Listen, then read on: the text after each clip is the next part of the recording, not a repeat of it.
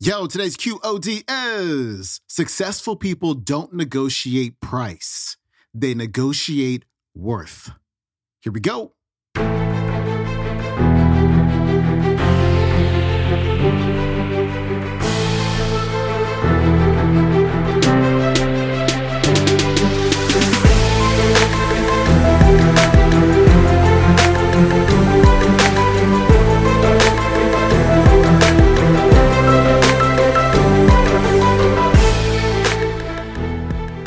Welcome back to the Quote of the Day Show. I'm your host, Sean Croxton of SeanCroxton.com. We got our main man, Mr. Ed Mylett, on the show today. Today's going to encourage you to stop negotiating your life, to decide that the price to be paid for the success that you want is worth it. And he's also going to talk about, he's going to share a really cool story about how you can repurpose your mess into something great. Ed Mylett's coming up. I'm a totally different human being than I was five years ago. In fact, one of the things I want to tell you about, how much time do I have? There's, I don't even know what I got. Doesn't even matter. Cool. I'll keep going. I got time. It's all good. So, so listen, one thing you're doing that's killing you, you're doing what poor people do.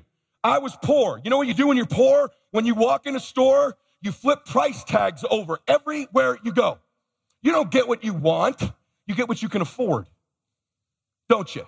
I know what that's like. I'd walk in a store. I didn't even think about what I wanted. I'm flipping the price tag over. What's it cost? What's it cost? What's it cost? That's what people who live in the middle and the bottom always do. Successful people stop negotiating the price in their life. You know what's stripping all your success? You keep negotiating the price you're paying.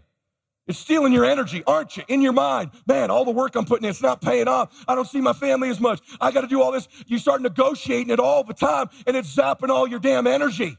Why don't you just decide to stop paying the price or pay it? Successful people don't negotiate price, they negotiate worth. Could this be worth it to me to pay this? And once you decide it's worth it to win, it's worth it to be somebody, the negotiation stops. There's got to be a point, man, where you stop negotiating in your mind, and you know exactly what I'm talking about. Half you came in here today, not sure you're going to stick it out, not sure how long you'll run because of the price. Oh, it's so much. It's costing. I'm so tired. I don't not making what they told me I'd make. I, you know, my family thinks I'm crazy. I, right. Right. Just keep doing that, man. You think that's healthy? You think you're going to win doing that? You imagine uh, Grover's clients, Jordan sitting there, go, guys, whew, this price, all these sprints, man. Whew, yeah, I don't know, man. You imagine doing anything great negotiating the price? You got to stop negotiating. Do you hear me? Yes? Just stop doing it to yourself. That, that other presentation up there, brother? It's okay if it's not. Is it up there? You're good, dude. I wasn't even going to cover this, but I'm going to cover it because it's giving me some time. Let me show you one thing. Not, it's a brag thing, but it's a humble brag. You know what those are. That's a house of mine. It's one of the most, Grover's been there. Sherry's been there. It's one of the most spectacular homes in the country. It's on Lake Coeur d'Alene. And literally anybody who's ever been there, I don't care how much money you got. I, I met Peyton Manning this week. He's like, Elway tells me about your house, dude. It's bananas. It's a pretty cool house, right? And um, let me tell you the story about that house. How many of you have somebody in your family who thinks you're nuts to be doing what you're doing or did at some point? Me too. Well, let me tell you, one of those situations was I was doing pretty good and I drive by this land. There was this land here for years, right? Just this land. It was the best spot on the lake. Man, beautiful view. This dude used to sit outside. He had this little cabin. Where that gold cabin was, was like a dilapidated, the bottom left there. This dude had this little place there, like a dilapidated, like MacGyvered together and wires hanging out he'd sit on that balcony and smoke his cigars and drink his whiskey. And I'd drive by in my little cheap boat when I had no money. And I'd go, hey, man, you ready to sell this place to me? I had no money. No, man, not yet. Everything's good. I'm never selling this place. So for years, I'd drive by. My dream was to buy this land to build a big old house on it.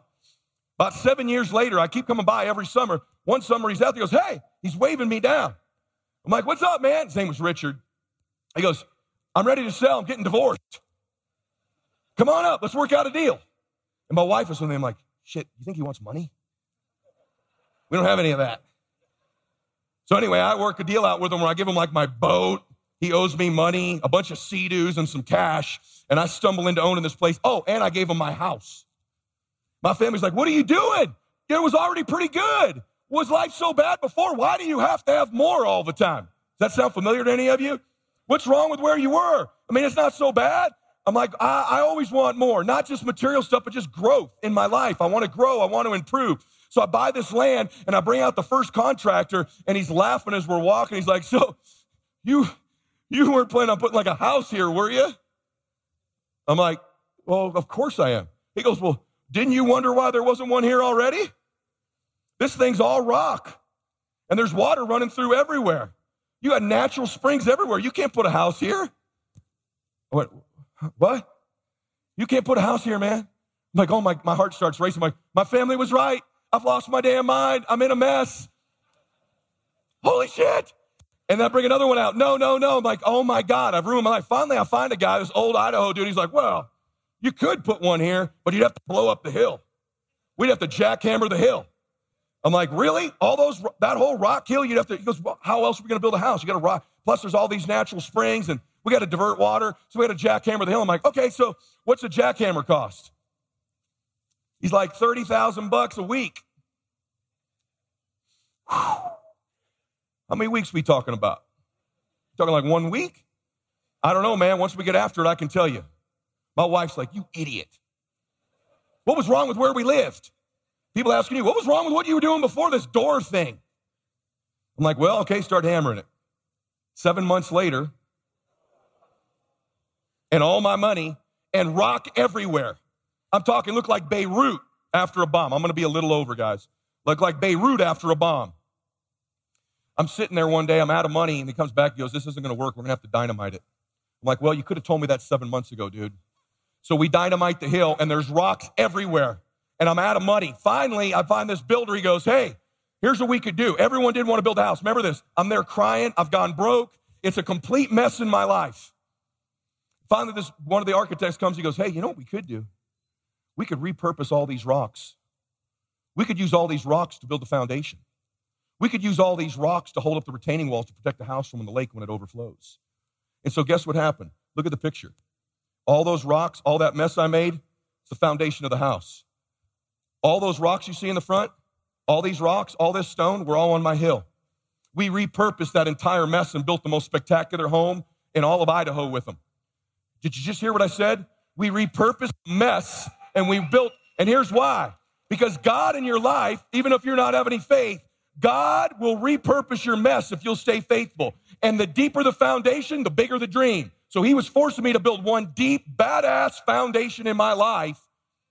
And he repurposed my mess and made it something great. Most of you come in here with some kind of mess in your life financially, relationship, alcohol, drugs, whatever it might be. If you'll stay vigilant, I can promise you this mess you got can be repurposed into building something magnificent. You got to have a little bit of mess in your life in order to build something great with your life. Do you all hear me on that? Say yes. yes.